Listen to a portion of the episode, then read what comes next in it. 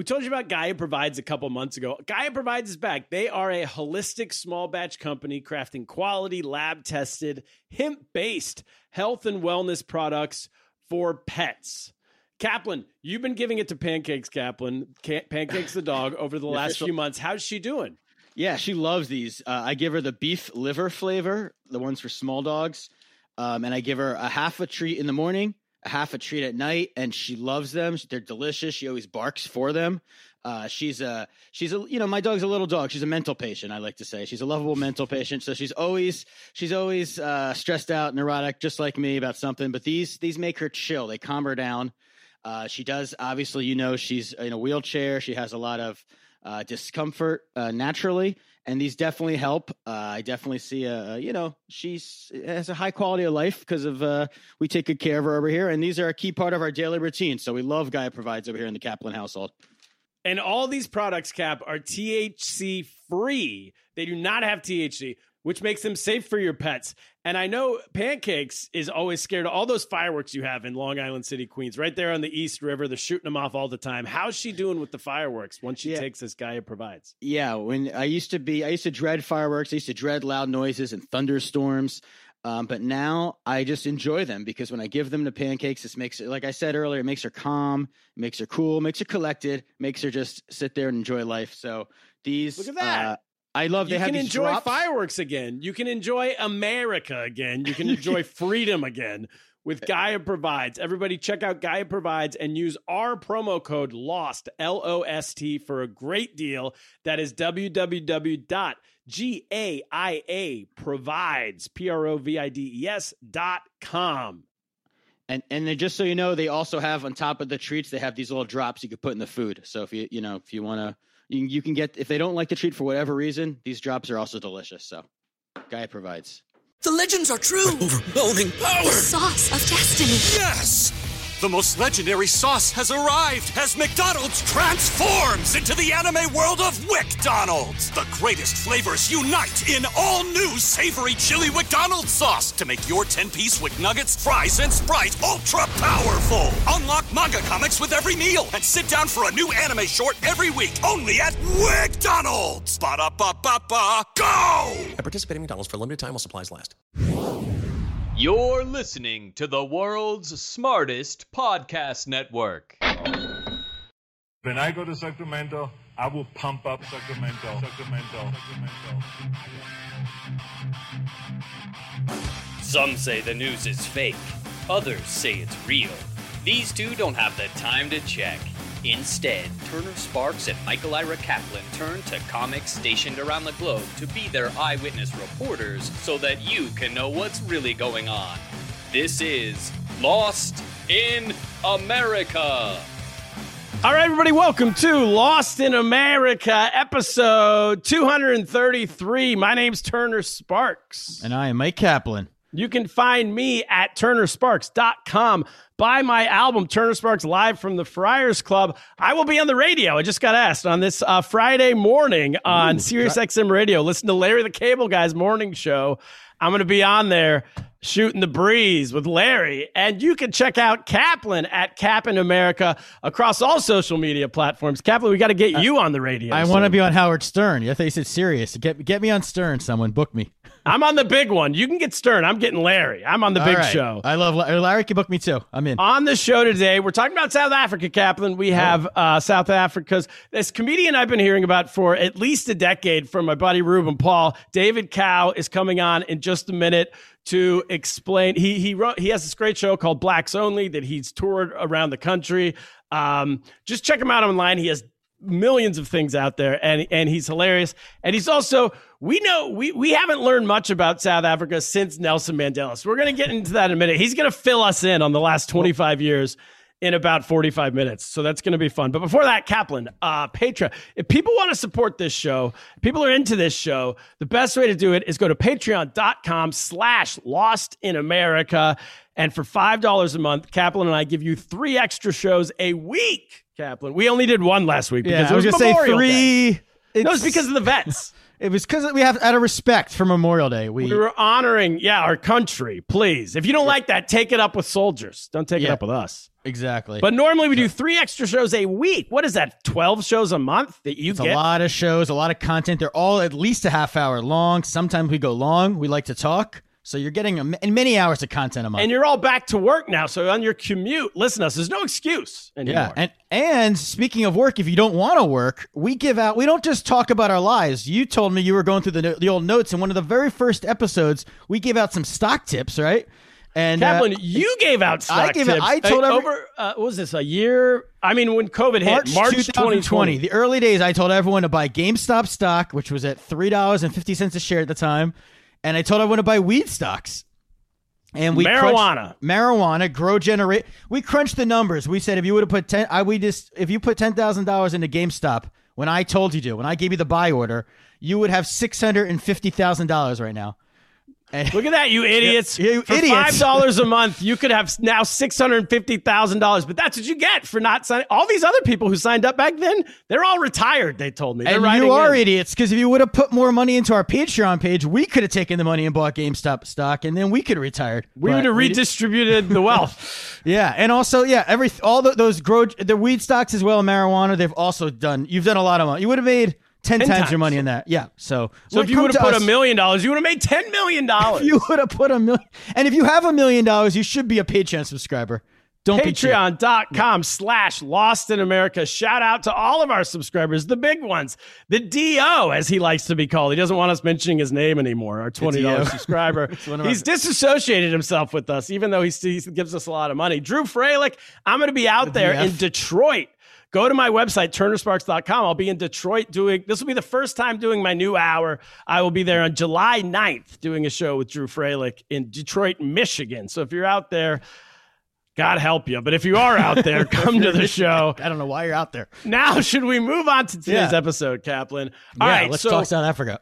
Well, well, the reason why this story came up is because I we were looking through the papers and we saw that the uh, former president of South Africa, not Nelson Mandela, they had a they, They had a they've different former president. He was a president for about almost ten years, I think. Too. They've had people since him, yeah. Yeah. And uh, this guy's Jacob Zuma was the president from 2008 to 2019. And then what I read is that he is going on trial. He just pleaded not guilty to corruption charges. graft, which is our favorite word on this pod, right? Graft, yeah, Yeah, all I learned types of. from I mean, it was money laundering, racketeering. Uh, racketeering is one they usually just say for Tony Soprano. So Yeah. bribery, fraud, it's all kinds of stuff. And but then the more we looked into it, the more we both realized that in America they taught us about apartheid, and then they taught us that apartheid ended, and then they taught us Nelson Mandela became president, and then in somewhere there was like a I don't know, a rugby game or something that Matt Damon was in. Yeah, there was that. I mean, And then you- that was the end of it. They just said, "Hey, everything's good now." Well, that's you. I mean, I learned. I'm a blowhard, right? So I I had a South African friends when I was growing up, and this is what you learn. He he would always give me biltong to eat. So I had that was my number one blowhard move was to talk beef jerky. It's basically Yeah. South African jerky. So I would say that to everyone, and that worked because I actually had a South African girlfriend in college. So then I had to keep up on things a little bit more because I, you know, had a girlfriend. I had You a- don't want to sound like an idiot. I didn't have to sound like an idiot, so I had to pretend I knew about the Boers, the whole war. I had to learn about. But you know what happened is that uh, we broke up, and then I stopped paying attention. so So you stopped. she's Yeah. telling me all the time, "You got to come to South Africa. It's so beautiful. We have this amazing safari. Everything's amazing. It's b- amazing food. Everything was better there." And so I said, "Okay," but then we broke up, so I never went. So I don't know. So I know I know a few years past you, and then I'm done too. So Well, I, I, what I want to find, it seems like, um, yeah, we didn't learn much past apartheid ending. All we learned that everything was just good, but then we read this article and it says maybe it's been a little rocky. What I'm interested in is how the how you come out of uh, something like apartheid and eh, successfully, which seems very difficult to do. David Right. Cow, uh, can I? Can we get to bring David Kau? Fantastic comedian. Everybody look him up. Uh, welcome to the show. And I don't even know what question we necessarily start with here, except for how you doing, man? maybe how to spell my my surname it's it's k-a-u right because a lot of people think or pronounce it cow well white people pronounce it cow Am I saying it spells incorrectly? K- Typical white Oh, no, person, you Turner. said it. No, no, no. For, for for a white guy, you said it correct. Oh no! Yeah. but mean, but it's we're off to a Kau. rough start. So if if you were from here or or, or, or non-white, you would say Kau, David Kau, Cow. which is K K A U. Yeah. Okay. But obviously, you know, everybody pronounces it cow. Um, that's that's the money. That's where the money is. It's in the cow. the money's in the cow. so Cow. So yeah, which which then obviously, if you were to Google me, then you have to go David K A U, right? Okay. And, and then if if you look at my Twitter handle, it's David Cow one because David Cow was taken by a Japanese illustrator whose name is David Cow. A Japanese. So that's a Japanese last name as well. How do the Japanese pronounce it? You know, this apartheid and slavery things go way back, and, and they were like a franchise all over the world. So Were the I Jap- were the know. Wait, were the Japanese in South Africa? no, but that's Oh, what I'm okay. saying. No, The we didn't. Yeah. South Africa travels and apartheid. and- It's almost like everyone had shares in apartheid. You know, Yes. you go to the British, they did some shit. You come The here, Dutch. the Afrikaners, they had a hand in it. You know, you got um, American companies that never left when Really? others left, and and some just stayed and creamed the money. You know, and uh, some left because they were protesting apartheid. Uh, so Coca-Cola and Pepsi, for instance, um, Pepsi left South Africa, Coca-Cola stayed, right? Interesting. Uh, and, and, a, and a couple of uh, other interesting facts and companies. So, and then s- some of the former uh, liberation party members, your, your, your Jacob Zumas were trained in Angola. Thabo Mbeki was trained and studied in Russia and, and the UK. Um, so, so everyone sort of played a role. You know, South Africa is very close to Cuba um, and, and a couple of other African countries where you needed passage when you escape in South Africa. So you'll have to either go into Botswana, Swaziland, Lesotho, Zimbabwe to kind of eventually get to your Angola or then take a plane to like Russia or wherever else other people got their military training, right? So you're saying that while the world in the 70s, 80s was blaming, say, oh, South Africa has this big problem. We have nothing to do with it. Actually, everyone was involved. Is that what you're saying? So, so some people were helping the currently now the, the ANC government, your Nelson Mandela's, your Jacob Zuma's, your your your your current liberation parties. Some of the parties, if they caught you, they would hand you over to the then uh, uh, uh, apartheid government. So some of the other countries were kind of working against us. Wait, so if they caught you in, um, uh, what, what Either might- trespass, either crossing through Wow. their countries or borders. Um, you know, uh, there were particular countries where you could come because you were trying to fight apartheid in South Yeah. Africa, or you could run away too um, when you were almost caught or getting caught or you know about to be snitched on in South Africa. So, so the, the, yeah, it's an interesting history, which Yeah. can't all be told in, let's say, just Nelson Mandela movie or in one or two documentaries. You know, you guys saw the rugby movie uh, where which was about South Africa winning the World Cup. That was 1995 World Cup, right? So that paints like another moment in history. Um, and Nelson Mandela had just become the president in 1994. Then the World Cup we first won in 1995. Um, and then, you know, you guys started talking about Jacob Zuma. So Mandela went one term, Thabo Mbeki went almost two terms. I don't know if you guys picked this up in your research. So Thabo Mbeki fired Jacob Zuma, who was his deputy president. And Right, then nine years later, Jacob Zuma became the president of the party and fired Thabo Mbeki as the president of the country. Wow. He fired him for corruption, right? Or because of his somebody involved with No, no, no, no, claims. no, no, no, no. So, so, oh yeah, Thabo Mbeki then fired Jacob Zuma for these corruption charges. in 1999, maybe somewhere around in, in there. uh, I'll tell you when. Um, in 19, maybe 1999, I think. Yeah, That's either wild. 1999 or Early 2000s. Or, no, no, no, 2000 and something. yeah. Okay. early 2000 yeah so so then you know Jacob Zuma went out of government, blah, blah, blah, but he was still the deputy president of the party. And Thabo Mbeki was the president. And we should say that um, the ANC is the is the party that kind of took over.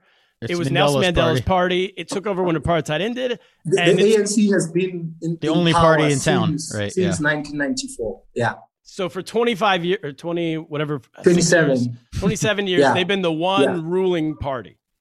Yeah. So if you're the if you're the head of that party, You're are you good shape. as powerful as the president of the country or even more? you more? automatically become the president of the country. Wow. Uh, so it's an it's like a parliament. So, so or- every 10 years or eight years, they have their elections. So now the, the, the fuck up with it, right? The mess up with it is that the party elections are always a year or two before the country national elections. So Nelson Mandela so far is the only president that's ever finished his two his term. He wanted to go one term, he finished it.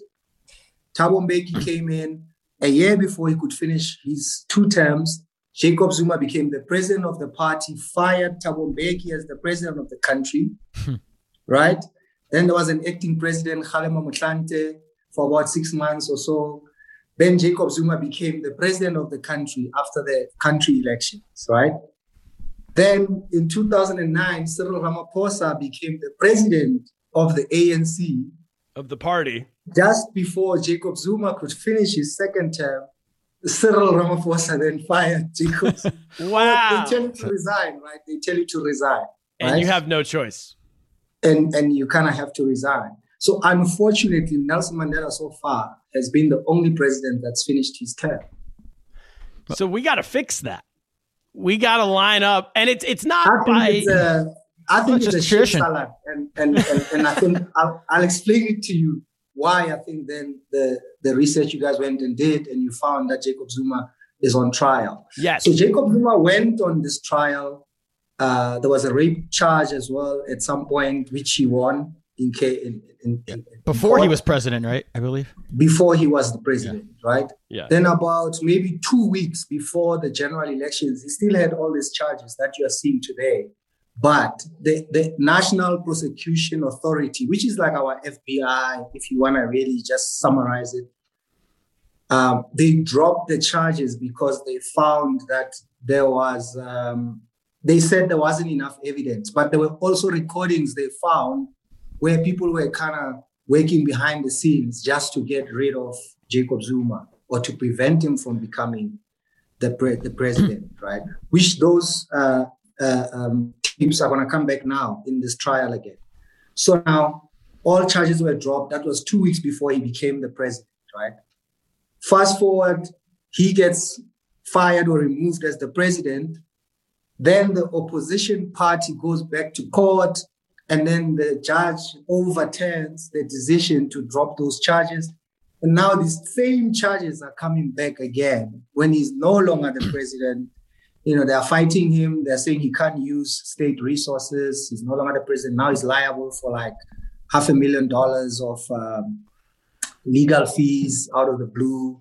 Uh, this is now now these charges that you guys are reading about. So these are the same charges that They're old away. charges. They're old bribery. Yeah. and These are the same charges that went away, and now they're back, right? Ah. and it's just because he doesn't have power anymore that they're back. It's well now you know he he's not in control anymore because there's you know there's other people now that are in control of uh, the country or whatever resources or institutions essentially. Um, so it's interesting that that's the story that you guys sort of saw that it's in the media yes. and and and got your attention. So equally at home, there'll be a faction of the ANC that believes, you know, these are charges that are being brought up again just because he's no longer the president. Uh, there's people that believe just leave him alone. There's people that think to make an example about corruption in South Africa, he must go to trial, he must go to jail, whatever, whatever. But he's got quite a very interesting and very uh, in, uh, uh, interesting mix of a legal team. Uh, definitely one of the top guys in, in South Africa uh, are representing him.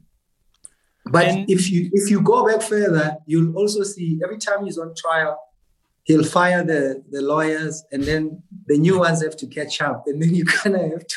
Well, I did read that too. Or else, did they fire him recently? Did his lawyers quit Well, most recently You know, it's well, whether he fires them, they fire him. the destination is the same. Yeah. And so this is all within the ANC, which is the um I forget what it stands for. The name. So, so, so now he's an ordinary member of the ANC, but he's in the top structure. Let's say the top 90, which is called the NEC, the National Executive Committee of the ANC. So those are the guys that 50-50, they can fire you as the president, or they'll take your vote, or decide if you must go and be charged with such and such. So that's the 90 people, right?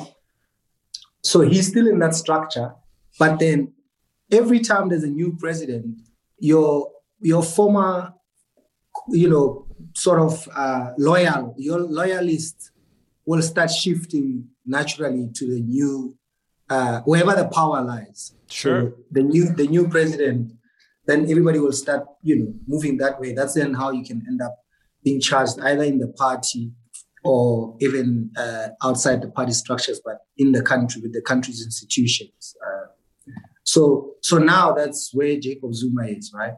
And then there'll be another, let's say, an opposition, or someone can still take court and say, well, the country shouldn't pay for these legal fees because you are no longer the president, or you are not the president at the time. Then he's lost that case. So now he's sitting with about six million rands of uh, of legal fees. That's about maybe four hundred and fifty thousand US dollars legal fees. That's just one case. I mean, yeah. the president Jacob Zuma has been in and out of court so many times. I do see he's worth twenty million dollars. They estimate online, so he can probably afford it. No, the online stuff is, Uh, is not. You can't. I was wondering where that money So comes you from. You have to prove where the income came Yeah. from. yeah, Uh, but generally, there's people that are still donating money to him, helping him pay off his house. Uh, you know, taking food and groceries wherever he is. Um, there was an interesting documentary um, called "The Hunt for Gaddafi's Money," which then disappeared about two weeks online. But you know, from that documentary, it's alleged that Muammar Gaddafi left some money in South Africa when when when President Jacob Zuma was still the president. And there's kind of like this thing, you know, it's almost like a survivor. Uh, we can find it. what was the other thing? Uh, not survivor, the same producer, Mark Burnett. Um, Oh, like a treasure hunt type show. it's almost like a treasure hunt. It's Amazing. Race or something. Like Yeah, yeah. yeah. Every now and then, there's people that would Gaddafi's million. Find Gaddafi's find- millions. Find Gaddafi's Millions would be a great show. Yeah, so, so there's always all this, you know, stories of people that are trying to find Gaddafi's money and gold, uh, lots of cash that's supposedly in South Africa, including Libya itself. Uh, I'm sure you know? Gaddafi left funny clues. I could just see him making a real game of it. He would have, he it's- would have fun we with could it. Make that, we could definitely do like a nice little reality show, make it hilarious. You know? That would be a great show. Here's a Find show. Gaddafi's Millions. so so so then his son currently uh so for jacob zuma to eventually um you know be fired he was then accused of um allowing a group of an indian family the gupta family to kind of control government and and basically take what they want right this is all obviously we're all watching it on the in the media Yeah. right They've never been charged. They've never been arrested. They left. They now live in Dubai.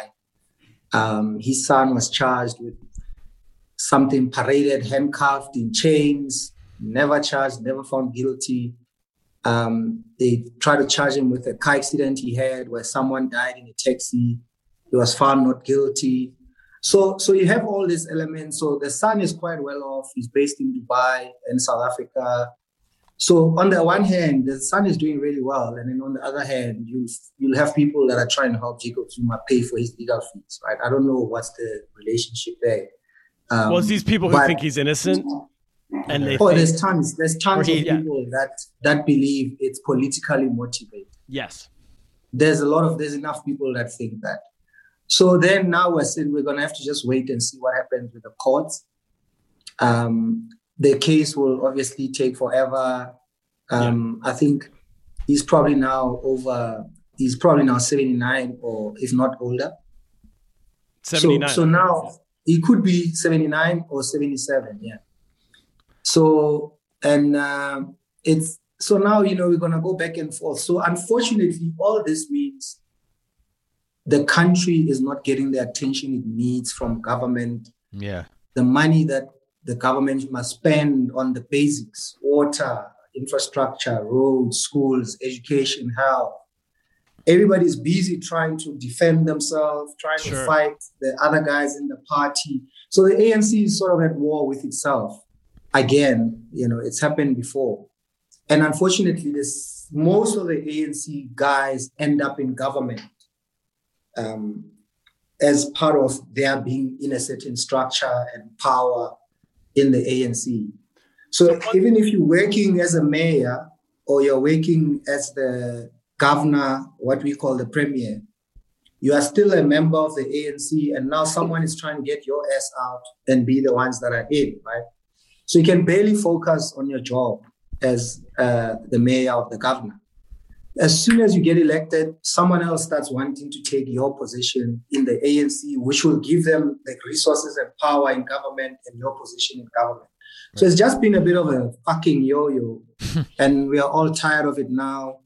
We've all been voting sentimentally. It's the ANC, it was the Liberation Party, and and and. But uh, people are getting tired of, of this shit now. Do they control most of the local governments too? You say like mayors and govern like is it the ANC Most of them yeah. belong to the ANC, yeah, or whichever then party might win like a small election in that region or area. So the Western Cape largely has been um, governed by the opposition party for the past couple of years now. So nationally, the ANC is still the government, they're in power. Then provincially, which you guys call states, the ANC has eight states, and the Western Cape belongs was run by the DA, which is the opposition party. Which then that- a lot of people see it as a white party. Uh, you know, uh, life is good and better. Most white people prefer to live in South Africa. All the rich people and tourists and, and investors rather be in, in Cape Town. Cape Town. So Um, it's West, uh, Western Cape. Yeah, and it's so so the African That's where Cape Town is. That's where Cape Town. Yeah. My yeah. Yeah. in the Western Cape. So you have the African National Congress. I was trying to look up what the ANC stands for. I remembered African Yeah, yeah, National yeah, yeah, Congress. yeah, and that's the main party. That's the party that won the. the what, That was Mandela's ended. party, yeah. they took it over. Since So, uh, 1994. And so is that the that party's basically gotten 25 years, 26, 27 years of grace. Meaning, people say, "Well, you you liberate We've liberated given us." so long. Yeah. Yeah, you, you liberated us, so- so we're going to vote for you. But the other parties, uh, you touched on it briefly, but we have the new National Party, which seems to be Which is now currently the Democratic Alliance, ah. which is now running the Western Cape, which includes Cape Town. and was that the party that ran the country during apartheid?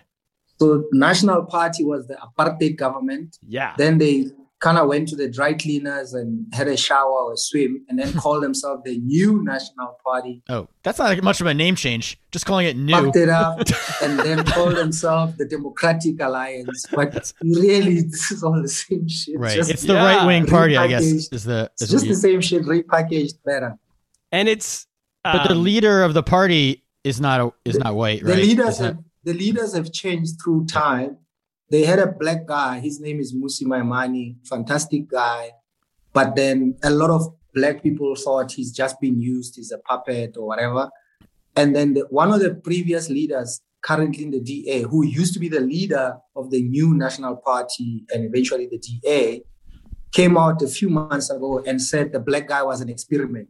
And, and that was Oh, so so it didn't work. They were seeing if they could get to power using him, and it backfired. It they basically admitted they were I just don't using make the it black. sound like a joke, but it Yeah. was a, it was quite ugly in, in social media and, Sure. and, and stuff. so he's but out. He's not. so out. so a lot of black people rather not vote at all because Yeah. they are angry with the ANC than vote for the Democratic Alliance. That makes That's sense. where we are. That's where we are, right? Then the other party that's made a big impact is the EFF, Economic Freedom Fighters, Is that like the which is led by Julius. Malema. Okay.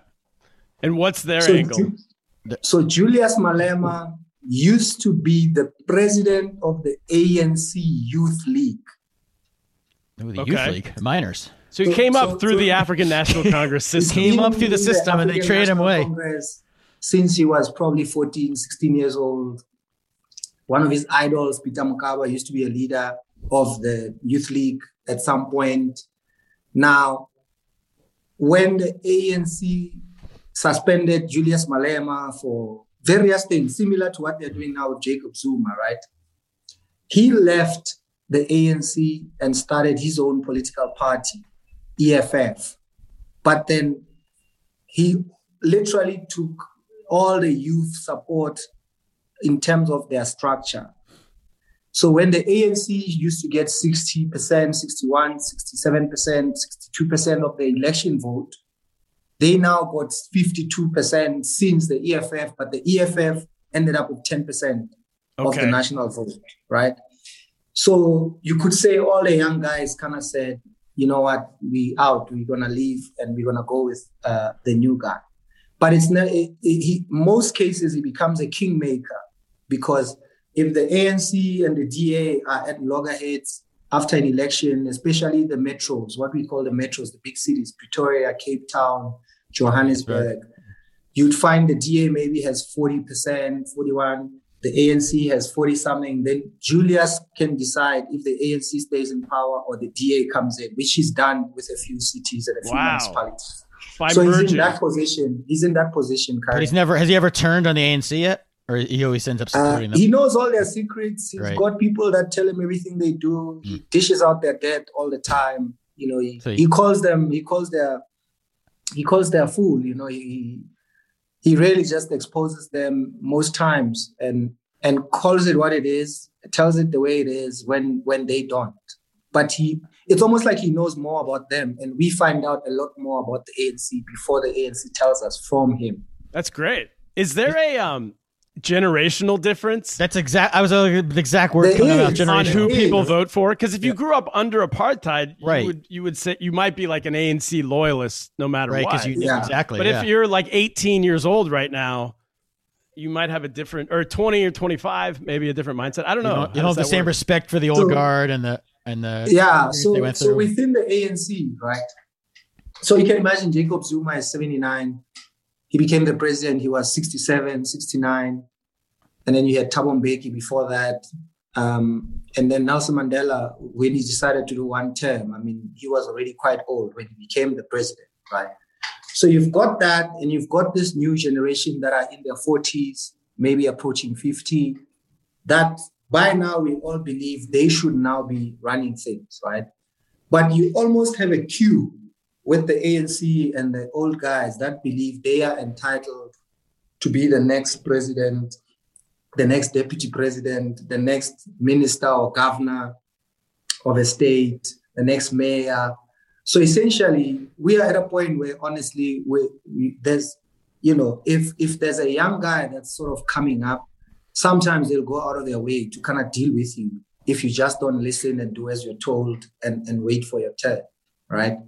So some of the young guys have fallen away, which is then the ANC does struggle to get new young vote, educated, born post Mandela. And those guys are sort of either not voting at all. Uh, some will look at Julius Malema, some will look at the DA. But out of sentiments, the majority of the country is still caught up in you freed us, you promised me a house, you promised me water. You know, I get a grant of like $20 a month or whatever, $30 a month. Because easily when they campaign, they can say, well, if you vote for the DA, you, they're probably going to do away with the grant. You know, they don't believe in the grant system. So, so, and, and that's also largely a lot of uh, un, un, unemployed, uneducated people to some extent. Uh, so the middle class is, is quite small in South Africa, which are then the guys. There was a time, there was a phrase called clever blacks, which when people that studied, that went to varsity, that are working, they're called black diamonds, your middle class black guys. As soon as they voiced their, their, their uh, anything against the ANC, they were they were termed clever blacks, and pretty much the ANC would tell them, "Go screw yourself," you know. Mm. That's a because bad the term. majority, the majority of the people will still kind of out of uh, ignorance still vote or continue voting for the ANC. But the numbers are changing. Every election, they, they are losing. Uh, they are losing uh, votes, and there's more and more people that are kind of educated that are doing better. Although COVID has now also come and shed on everything. I mean, before COVID, we Yeah. were reading that you it was South Africa was ranked somewhere as like the most unequal country in the world because you were saying there's the very little middle class. Is that is a fair description So- of what you're talking about? Or?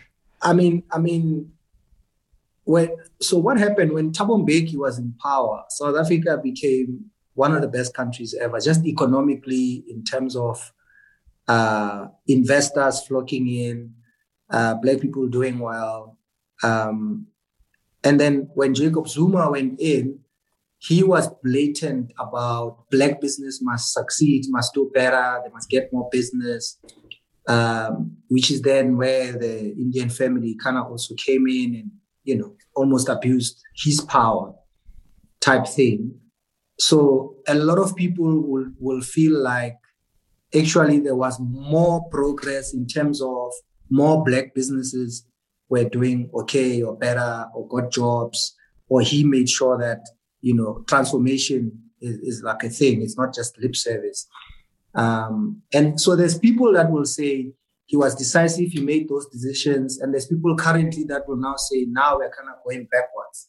Uh, you know, uh, a lot of black businesses are failing, are going out of business, and and even before COVID, people would say stuff like that, or at least some of the black entrepreneurs would feel like that or felt like that, and are probably feeling worse now.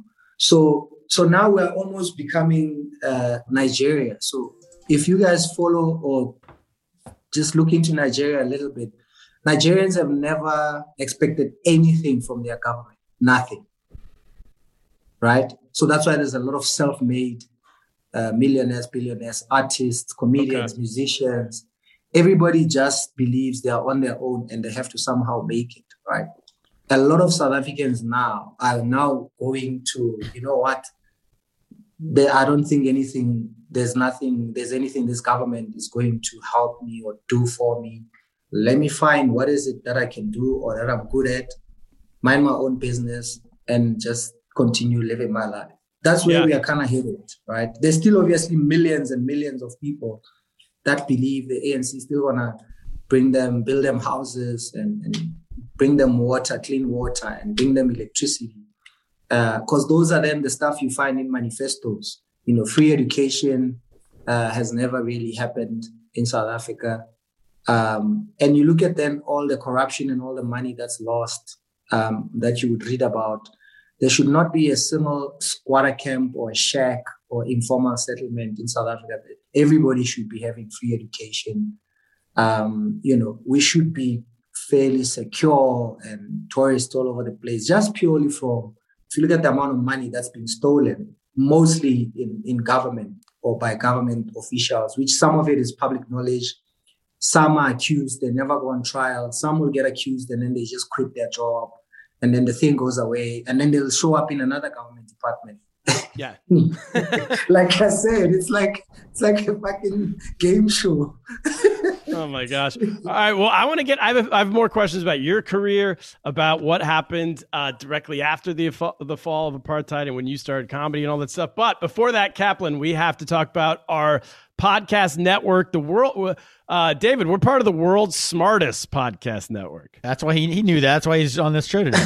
That's why he joined the show. You want to be around the world's smartest people. These the other shows, listen to the Political Orphanage uh, with Andrew Heaton. Also, Ask a Political Scientist with Dr. Andrea Jones Rooy. All these people are comedians and also talk about interesting stuff. Go to World's Smartest Podcast Network.com. And now a word from your local sponsor. All right, we're back. Thank you, sponsors. Thank you, sponsor. Paying the bills. Uh, nice. That's some nice sponsors you guys have there. This guy's a- this guy is a professional I like pauser. local Sponsor more than Yeah. anything. Well, that was we start. So we have this company that drops in advertisements onto our show, and I didn't realize I, I was getting all these New York City advertisements, and I'm like, oh, they must just everyone in the world cares about New York City local ads. And then I went to Vermont on vacation and I was getting Vermont advertisements. We're Yeah, like, oh, these people are. are. doing it based off of where you are. We had no idea. It took us like 30 episodes, Stephen realized. Okay, may, maybe you'll get an ANC advert or a Democratic Political- Alliance advert. that would be great. I'm looking for a biltong ad. I love no. We're angling for EFF. They sound like that's our kind of listener. youth. The youth listen to us. Yeah, the the rebels. listen- They're our very alt middle. They're us. Yes. So, a couple of policies, because this concept of coming out, like I said at the very beginning, coming out of apartheid and then boom, everything's happy, obviously doesn't happen, right? I mean, that wouldn't happen anywhere. You can't just snap your finger and everything's great. So, I looked up a couple of the policies. I just wanted to find out. Um, there was a Truth and Reconciliation Commission, I think, in like 1995. That yeah, d- from what I could tell, the point it was to kind of get everyone to admit what they had done wrong and then somehow move forward. yeah. It was like a monopoly. It was like a monopoly get out of jail card. That's what I You thought. get, like- okay, so all they literally had to do was admit that what I did was wrong. I won't do And it again. now And- everything's Never do it again. and say sorry to the families. Oh. Some of them had to point out the dead bodies, though, Mm. and and because some families had dead, you know, have their family members who died, and they had no clue where they went, where they disappeared to. They don't even know if they're still in this country. Yeah. So there was also a bit of, okay, fine, we took your son and we buried him here and we hanged him and shot him and da da da da. So some of them, I think one or two people might have went to jail, Yeah. but equally, some of the folks from the previous government, apartheid government, uh, were also like, fuck that, I'm not coming. Yeah, you could Well, that's what I read is some And people admitted what "Oh." they did wrong and other people just never showed up to their tribunal I mean, and then should it was fine. They just moved on Yeah. With Uh, Right? I, I, I, I can't say we stayed home and watched Netflix. There wasn't Netflix then, but there used to be a franchise called Mr. Video in South Yeah. It's like when I try to ground my children and they just don't listen. I just say forget I it. think they were like, fuck it, I'm not coming. They rented some Rambo 2 First Rambo American 2. Ninja. Rambo marathon American and just Ninja 4, and American Ninja 4 and stayed home. And then everyone said, everyone, oh, well, ah, shucks. Well, we'll have to try something else. I mean, well, that didn't work. And then everyone just moved on. I mean, it didn't well, they needed seem, the from what I read, it didn't seem like this was very effective of a commission, but I, that's what I wanted to ask It, you it was about. kind of effective, but it was also a bit unfair to some people. yeah. Yeah. you mean What Uh, kinds a lot of people a lot of people thought it was very unfair to Winnie Mandela, uh, who was uh, then Nelson's married wife. to Nelson Mandela Yeah. when Nelson Mandela was in prison, and then they separated when Nelson Mandela came out. So a lot of people thought that that the Truth and Reconciliation Commission was very unfair how they treated her. Uh, the, one of the previous presidents, F.W. de Klerk, uh, I think was one of the people who were like, "Fuck that, I'm not coming." Yeah. um, the whole, if the president doesn't come, then what is everyone Wow. else?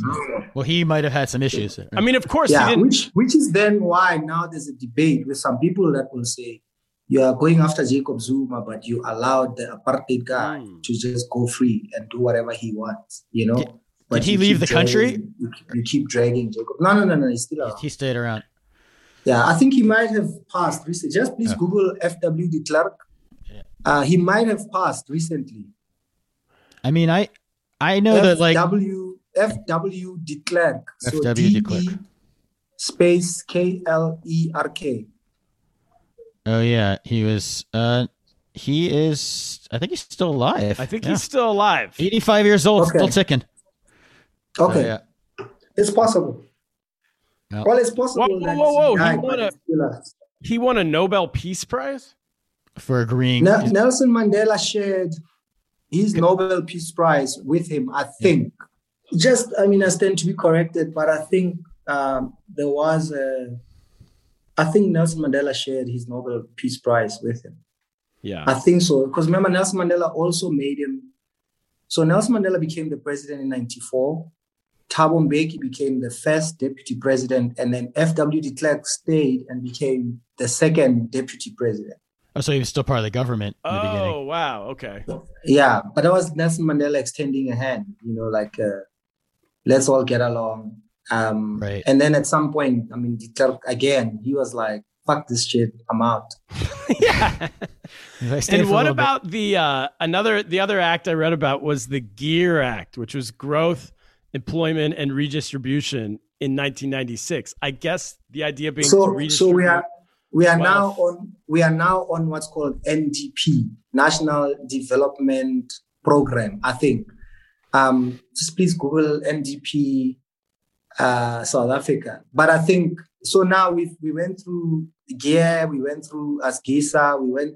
We've uh, we've come up with a few of these things. We just don't finish them. okay, so these are ideas to redistribute wealth to bring. like the check you were saying earlier to give people like a, a be- benefit? Is that what? It's What it it's is? ideas. Yeah. It's ideas. It's ideas that somehow, because of stuff we've already talked about. All right, what about with you? I read you started. Com- did you start in 1998 doing stand up?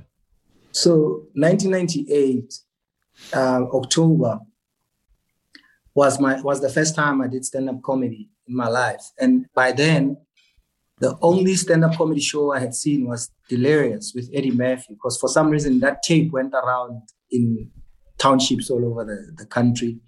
Great. But when I was doing my show, it was the first time I was doing stand up was the first time I was at a stand up comedy show. Whoa, really? Yeah, so that That was was your first time even seeing live stand up. I, Yeah, that I'm was assuming you saw it on TV or October. And besides And- the Eddie Murphy Delirious tape. In 1998, um, four years after apartheid's end, I read that you were the only. Uh, everyone else on the show was white, and there was. Is that correct? All the other So commercially, uh, I started with a friend of mine, Kagiso Lediga. We went, we studied together. We came up with a comedy sketch show together in varsity. That saw TV like six years later. We started stand-up comedy together. But commercially, I became, you know, the the kind of the black guy who was doing stand-up. But the lineup and, and what you're talking about, the Smirnoff International Comedy Festival, which is where I met Russell Peters. And that's how I've been friends with Russell for like 20 years or something. and Ruben Paul, So- did you meet him through Russell? And, and then I met Ruben Paul when he was touring with Russell. So Yeah. that that was 44 comedians, international South Africans, uh, Jimmy Carr and them. That's where I met Jimmy Carr, Russell, Ross Noble. Then I was I became like the only black comedian in that lineup, right? wow. And then I had free tickets, uh, complimentary tickets to the show, and I was staying in a dorm in a res. Um, then I gave the tickets I had for one show to my my mates in, in class. So one night there were sixty black people, students at the show, which was the first time, honestly, besides like ushers and whatever. And then the following night, I had comms for a separate show. And then the same sort of 60 student guys that I had given comms, then I came back. It was Nice. like the first time there were like black people out watching comedy. Uh, and this is four years. I mean, this is four years This after. is four years after Nelson Mandela has been has been the president.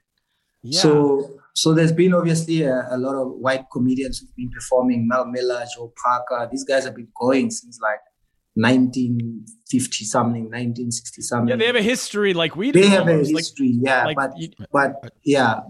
Um, so so that went on for like maybe two years where I was the black guy, uh, a friend of mine, Kagiso, Tsepo Mkhale, Ronnie Mudimula. And then I started doing a show called Comedy Blackout before Blacks Only, which was a lineup of black comics.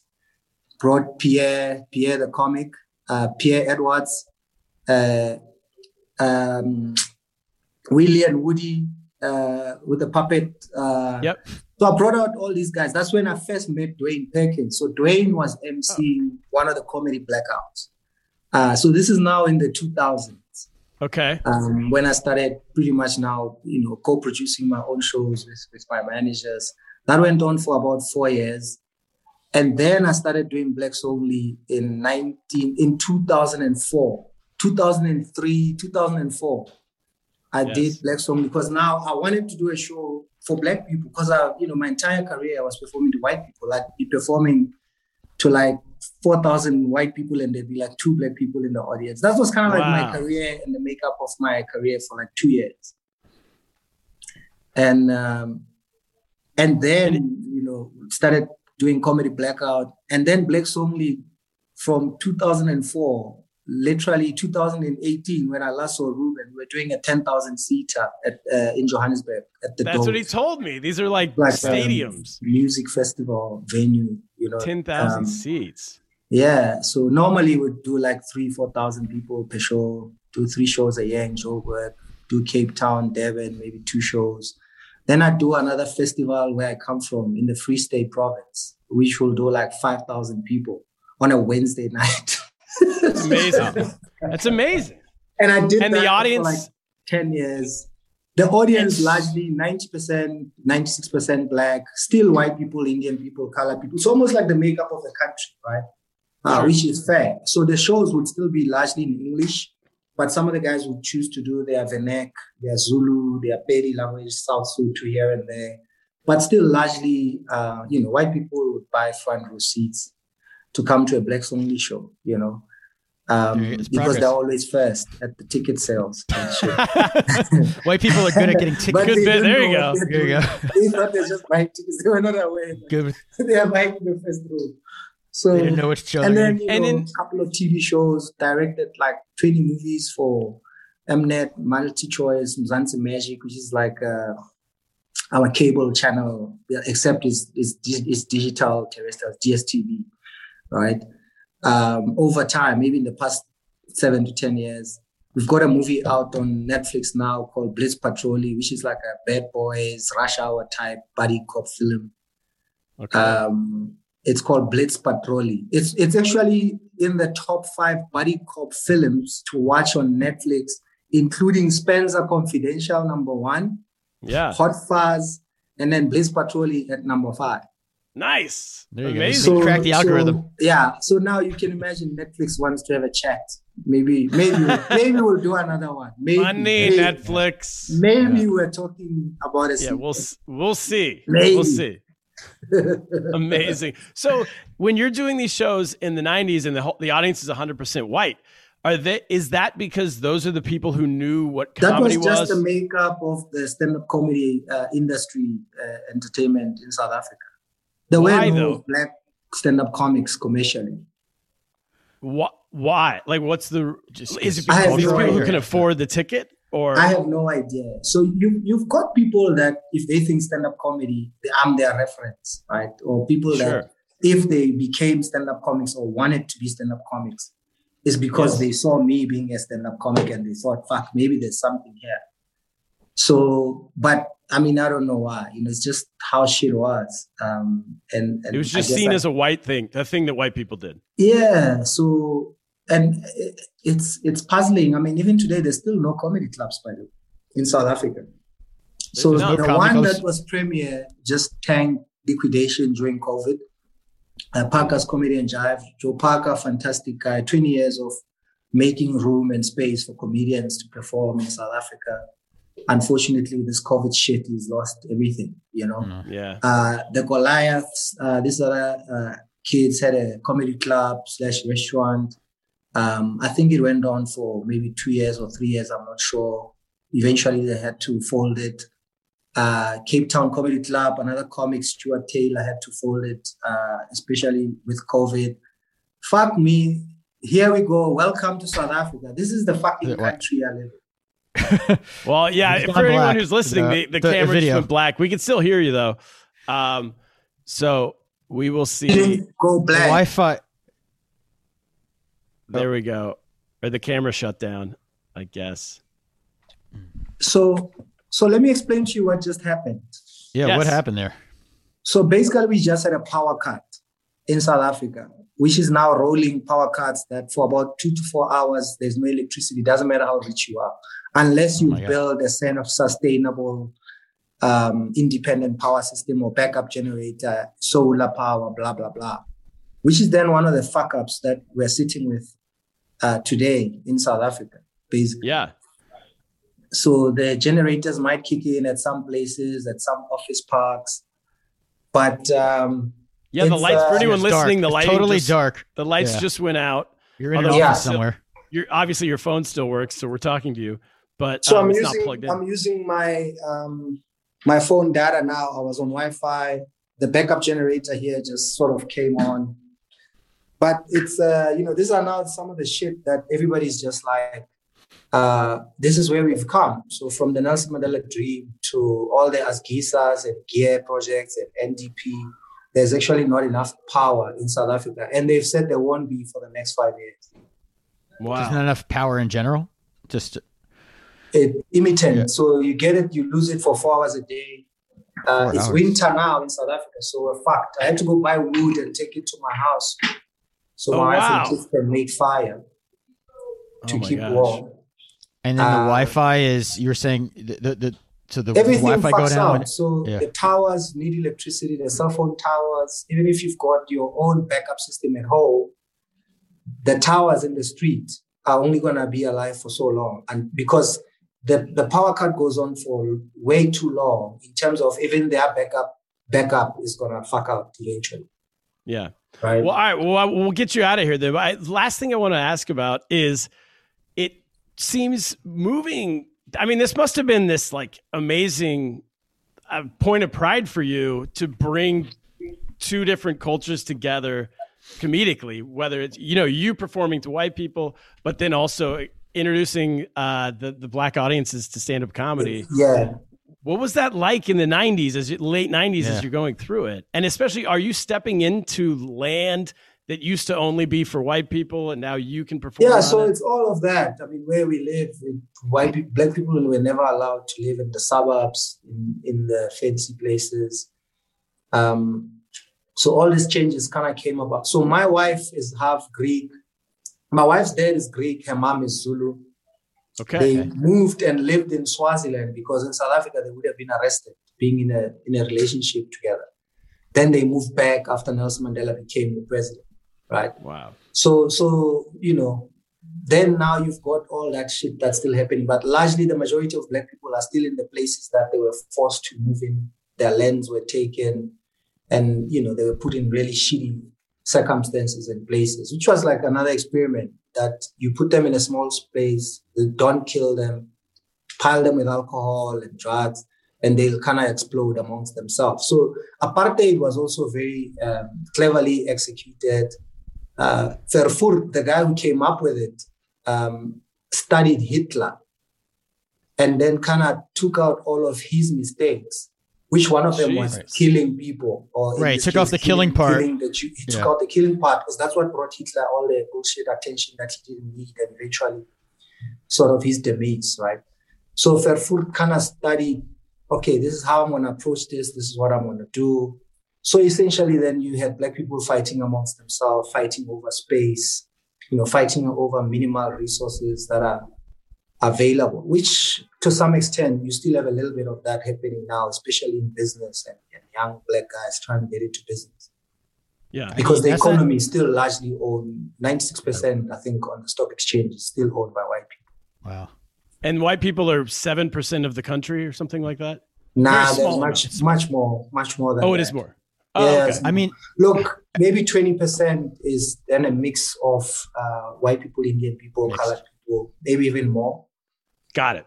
Every yeah. white South African I've known is oh they first of all they always make it seem like they had nothing their family had nothing to do with our apartheid. Their apologies come so quickly. Of course I was against it. But then a lot I mean I I, I knew a lot who would say look, like it, yeah in the in the decades nice, there's some yeah, nice white people I mean, they're nice. They're, of course, it wasn't them. They just yeah. But a lot some of them, them I would are a bit ignorant because they think they have to be there physically, and they don't. Right. Or their grandfather the was a nice guy. They can't picture him possibly. The difference they could be making right now right? Yeah. So everybody's grappling with what they have and what do they share, what don't they share, what do they hold on to. Then some are afraid that we trying to take their shit or steal their shit or kill them. So it's all a misconception and just a, another shit salad that we just need to sit down and talk, you know, get through it and understand yeah, each other. That's what I was gonna say because I've heard people say like, "Oh, it's there's so much crime." Then, yeah, and it's like, well, what did you expect would happen? Like, you yeah. you can't just like it's not going to be smooth if you treat people this way for so long. And then, yeah, man, it's yeah, taken us back quite a bit. Yeah. Um. So so you could say, with people thought it would be an easy fix. I guess ANC thought it would be an easy mm. fix. But now everybody's kind of like going, actually, fuck, it's not easy. But then this is now 27 years later when everyone is like, well, you've had all this time, you've caused this other damage and bullshit and corruption. And it's it's really a mixed bag. It's a, it's a mixed feelings as well, a lot, because we are like, okay, we're not going to vote for the ANC. Then who are you going to vote for? So it's just going to have right. people staying away during yeah. the elections and Apathy. just not voting yeah. anyone else because they don't trust anyone else. They don't trust the DA, who's seen as largely fucking. They could fucking ring a bell and set the alarm and just bring back a party, you know. Yeah. If right. if you now give them back that political power and, and the office and the government I mean, there... institutions, so there's also that paranoia versus actually this white guy is fucking good at what he does. Let's just let him run the fucking. So it's a uh, we we're gonna we we'll we are having our own COVID within COVID, you know, yeah. within a pandemic. It seems like you need a new generation, like a post like the ANC. They came from the apartheid generation. They fought, it, but you seem like they need like a younger, a younger EFF. Turner's an EFF so, man. So a lot of white people believe the EFF is literally gonna eat them and take their land and rape them. Mm and oh. shoot them and kill them and take their money. And, and probably and, against and, that, I guess. Right? A lot of that. white people believe that. A lot of influential white people believe that. Right. Which so that's more either. extreme. It's seen as a more extreme party, maybe. So so they keep trying to fix who they think is the better ANC in their minds. Right. And then they also have the option of, you know what, our white guys are doing well, they're running this thing very well. So will support them, but then they're also trying not to look like they're just doing it mm. they are white guys, you know. Sure. yeah, that's not good. Those white guys. Yeah. So what? What about for you? What's the uh, is, uh, is is there touring? Does you see touring coming up soon? Or are you still waiting out all the COVID stuff? Man, I did a show for 90 people last Thursday. I'm doing it again this Thursday, but that's the most people we can have in a venue. Yeah. And the levels just actually went backwards where we could have 200 people. So technically, I haven't worked in like 14 to 16 months. Mm, uh. I haven't done stand up comedy. Did some stuff online, you know, some endorsements based well, on my the, social media following. How did that uh, feel the night the show a couple weeks ago? Because I just got back on stage three yeah. or four weeks ago. Look, it felt great because you know when you're a stand up. Uh, for me, having done like 4,000, 10,000 people, mm-hmm. um, you know, I've toured with Russell Peters where you do like 6,000 people in a show and you do like four shows, you yeah. know. So for me, the number thing, it's like, yeah, sure, you make the money, but I think most comedians will agree. You always have more fun with a smaller audience, right? Sure. Yeah. It's more. That's why Turner only plays small and, audiences. Etc. so, but it, you know, I can't definitely. I'm not doing it for the money. It's never gonna happen. So for me, it's gonna be maybe another year or a few months, if not more, uh, but isn't it weird for South Africa to get back to to those numbers? I found that just getting on stage, my I've been writing for the past year, so my writing is fine. But there was definitely I would finish the set and be like, man, there's some mechanics that I need. To, I took 14 months off, right? Yes. And I started again three or four weeks ago, and I'm like, yeah. this is gonna take. It's gonna take a, a month or two to get back into it, of performing a lot. So yeah, so for me in this past 16 months, this was maybe the fourth or fifth time I was on stage. Yeah, that was about me. And uh, so, literally, you know, I'm I'm currently at an office block, like I said, where I'm working with some guys. We're looking at um, startups. We're looking at how do we make internet access affordable and accessible to Black people, people in the rural areas, make it cheaper. Um, I'm trying to help raise money for a few startups as well, just based on my influence and people I know around the world and South Africa. Uh, you know, one or two things might happen with Netflix. Um, but for me, I've always, I mean, I've ran a film and production company, I've had a modeling agency. So I've always looked for things that can be businesses outside of me having to show up or outside of me being a, stand-up comic. So I'm just doing more of that. And then now and then I'll be like, ah, fuck, I've got this Zoom thing. Now I must be a comedian and talk to comics. when I haven't I haven't been in a comedy club in like 14 months, six months. Totally. Uh, you know, during the pandemic, I did a thing on YouTube every night for six days a week for like two months. And then one day I was like, fuck it, hey, this hundred views, I'm not even making money. I don't see my kids, I don't see my wife. Yeah. Um, you know, then I stop and then I'll just go back to doing whatever else that I, I, I think at that time is kind of, you know, um, inspiring me and and it's kind of obvious. So if you look at the power cut that we're literally in the middle of, um, I met today with a guy who's uh, trying to who's into LNG, which is uh, liquid nitrogen gas. So he's trying to then get that into modes of transport to replace diesel, to replace uh, coal. If you if you talk of energy, so I'm gonna sit with him and then I'll say, okay, Sharp, how do we package your business or you and how do we sell your business? So I'm doing a lot of advisory as well, just based on taking some startups and letting people know actually this thing exists, this is what they're about, which Yeah. I've done with comedians uh, in, in the past, you know, with actors, with DJs that I used to manage. Uh, so a lot of strategizing, what's the next best thing in the world? How do we get from here to there? Uh, you know, what's always going to work? And obviously, Africa for me, I think that's where the money is, you know, the continent beyond South Africa, way beyond South Africa.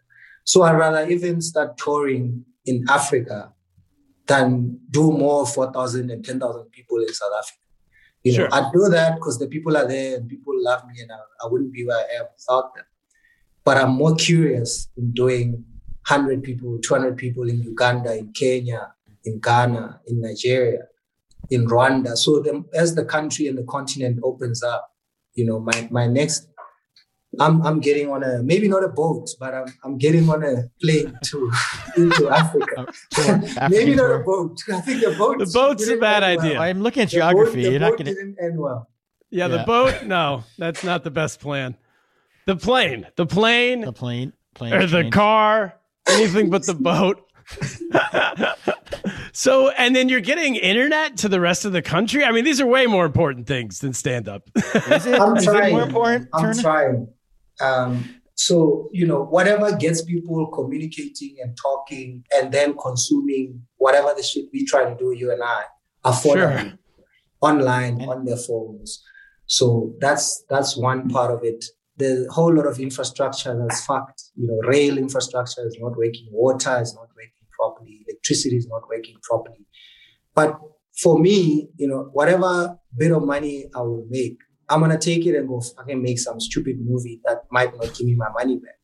Or Yeah. go and do more shows and bring Ruben and and do more shows and then I make a loss. And then but as long as I'm I'm I've got something else that's gonna take care of my wife and kids and my family and, and friends, then I'm fine, you know. That's it. Then- well, thank you. we'll- we'll The people need power for podcasts. Yeah. more Wi-Fi, so they have more podcast listeners. David Kau, everybody. I, I'm hoping I'm pronouncing it at least a little closer this Fine. time. David Kau is fine. Don't worry about David it. Thank Kau. you, David. Thank you Yeah. so much for doing the show, man. Pleasure, Everybody, man. check him out online. Shout out check to out his video. Ruben. Shout out to Russell Peters. Shout out to Dwayne. Uh, you know, all my peeps out there. And pleasure meeting you guys and chatting to you. Maybe we'll see each other in New York or you guys will come to Africa. We would. Lo- I have to come to South Africa to if I get back. I think to that's that ship has sailed for you. I think you should forget about you should forget about that woman. Yeah. I, Are you uh, coming to New York? married Let's now, hang so- out in New York, man. Come Either to way, New York. we'll be in South You- Africa. David Kau, that's it. Kaplan, what should we do? We should Shout uh, out. shout out. I guess what do we do? We get lost. Get, Get lost. lost.